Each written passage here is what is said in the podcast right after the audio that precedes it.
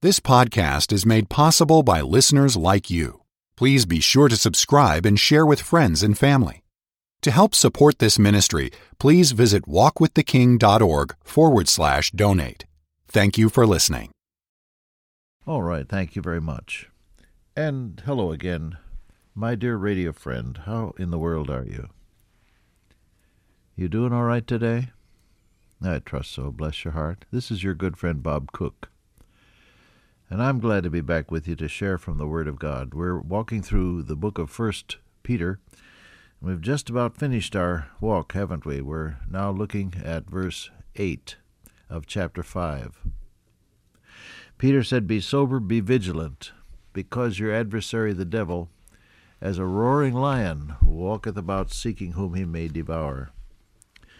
I was interested in the names that are given to Satan in the Bible Abaddon, the accuser, the adversary, the angel of the bottomless pit, Apollyon, Belial, Beelzebub, the devil, the god of this world, a murderer. Jesus called him that. Prince of devils, prince of the power of the air, prince of this world, ruler of darkness, the serpent, the tempter, the unclean spirit, and the wicked one. All of these names are applied to Satan in this passage, Peter calls him as a describes him as a roaring lion. The lion's roar is a fearsome sound calculated to strike fear into the hearts of those who would be his prey. Well, let's look at this verse, shall we? Be sober, said he. Now, there are a number of words in the Greek New Testament that are translated by the English word sober. The one I like best is sophronos, which is a compound of two words, sos and phrein, which means a saved mind. That's a, that's a favorite uh, word of mine because uh, if you're really sober in the New Testament sense, that means you're thinking with a mind that's been born again and thinking God's thoughts through the power of the indwelling Holy Spirit. But this is a different word, and uh, it it really means to be calm, cool, temperate, and dispassionate and collected. Now, you see that type of uh, of word is used in connection with Peter's description of Satan, the roaring lion. He said, "Be calm, be cool." Uh, we have that expression today among the young people. Be cool, man. what does it mean? Don't get shaken up. You know, don't lose your cool, they say. Now, uh, interestingly enough, 2,000 years ago, Peter was saying the same thing. You think you're so with it, so hip, so up to date, young person, that you're using terms that are are different from the ordinary adult uh, stuffy language, do you? You talk about cool. I remember Ben Kinchlow was speaking at the NRB convention a year or so ago, and uh, he's full of fun, you know. Great, tall, six foot five or something like that Texan he is, and he had these uh, dark glasses on. So he was talking away in, in an introductory fashion, and he said, "I suppose a lot of you are saying, why's he got those dark glasses on?" Because I'm cool, man. Everybody laughed. Well, that's that's the word here, Greek word nepheo which means to be cool and calm and, and collected and dispassionate, not shaken up, not upset, but be calm. Why? Well, because you're up against an adversary that is going to try to shake you up. Many of my mistakes in life have been made because I, I, I panicked. I got shaken. Uh, isn't that true of you?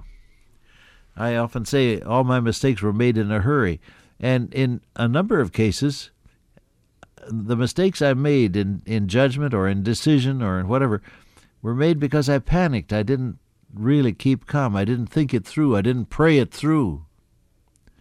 Then I had to come back and say, "Oh God, I failed on that. For please forgive me."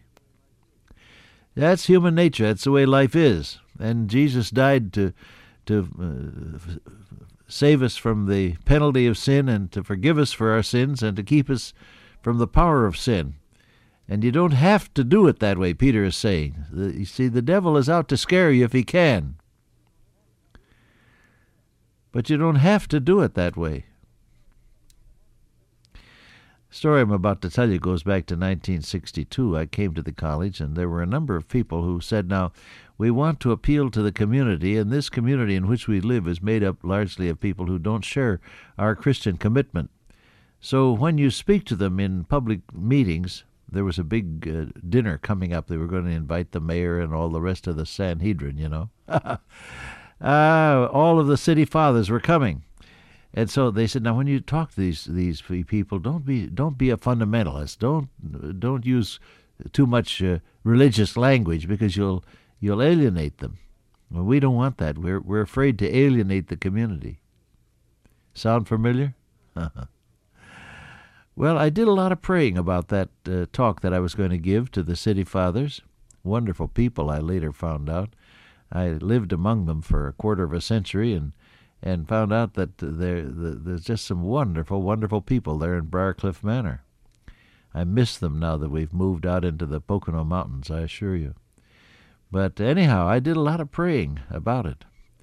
And uh, I decided that the best thing was to come right straight out with a statement of our Christian commitment as it applied to, to uh, higher education, which I did. I told them, you know, frankly, but and and in a friendly fashion. I wasn't playing the antagonist, but in friendly fashion, I said, now we're different because we're committed, first of all, to the Bible as being the Word of God, and second of all, to the Christian ethic as being the way to live.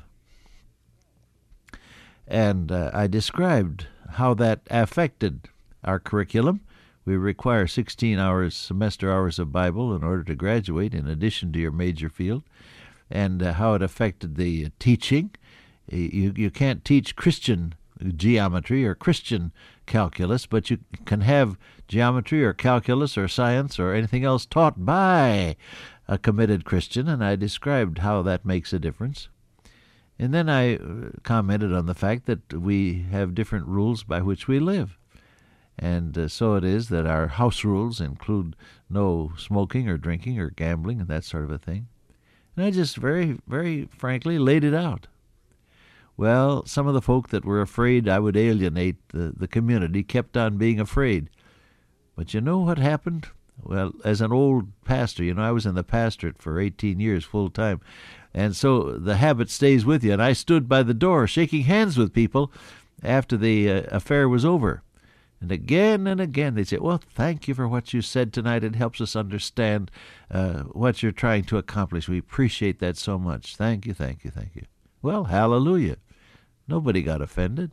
And the, the Lord was honored, I trust, and the, the position that we hold as a Christian liberal arts college fully accredited, but frankly Christian. See, that's the thing. Well, that position was made clear. You don't have to be afraid of the devil, is the point I'm making. It took me seven minutes, but anyhow. you don't have to be afraid of the devil. He's trying to scare you. Peter says, Be calm. Don't be shaken up. Don't lose your cool. You don't have to be afraid of Satan. Why? Because he is a beaten foe. The Lord Jesus Christ conquered Satan at the cross. And in any situation in life, no matter how threatening, you can look up and say, Lord, I plead the merits of that precious blood that was shed on Calvary to protect me from every attack of Satan or any of his demons. You are protected because you belong to the Lord Jesus Christ. Hallelujah for that. Isn't that great? He says, Don't lose your cool. Be calm.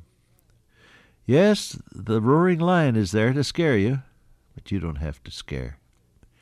You don't have to scare because you're trusting somebody that is stronger than the devil. What does the Bible say about it? Greater is he that is in you than he that is in the world. Greater. See? You don't have to scare because you're trusting in an almighty Savior.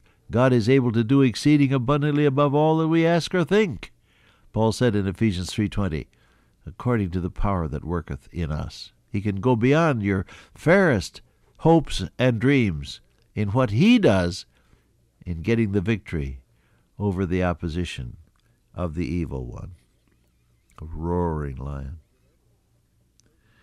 Incidentally, Satan himself, Paul says in 2 Corinthians 11:14, can be transformed into an angel of light. Satan has two approaches. One is frightening, the other is deceptive. One is to frighten you, the other is to deceive you. Paul speaks about the snare of the devil. He speaks about the devices of the devil. And uh, so uh, the, these are the two approaches that Satan has in, in attacking you as a believer in the Lord Jesus Christ. An angel of light. What? Oh, here's a brand new idea. Isn't it wonderful? Well, you examine it and you find that that it doesn't honor the Lord, it doesn't honor His word. It seems like a good idea, but it doesn't have that uh, that answering ring of divine truth. Satan is a deceiver. Began in the Garden of Eden. He said to Eve, I can't believe my ears. Is it really true that God said you can't eat everything? Is God repressing you? Is he a repressive God? Won't he let you have your own way? Why, ye shall not surely die. See, there's the deception. For God doth know that in the day ye eat thereof ye shall be as gods, knowing good and evil. That's true. They found out the difference between good and evil, and conscience was awakened. And they knew themselves to be sinners after having disobeyed the word of God. But Satan came deceiving them. Now, how do you tell uh, the the deception of Satan when he's appearing as an angel of light? Never be taken in by the novelty of an idea or a new belief or a new organization or a new group or a new approach. Never be taken in by the novelty of things. God does new things. He said in Isaiah, uh, Behold, I will do a new thing. Shall it not now spring forth? God is the God of innovation. But because an idea is new and different, does not necessarily prove that it's divine. Don't be taken in by novelty. Prove the rightness or wrongness of ideas by referring them to the Word of God. Isaiah 8:20 To the law and to the testimony for if they speak not according to this word it is because there is no light in them.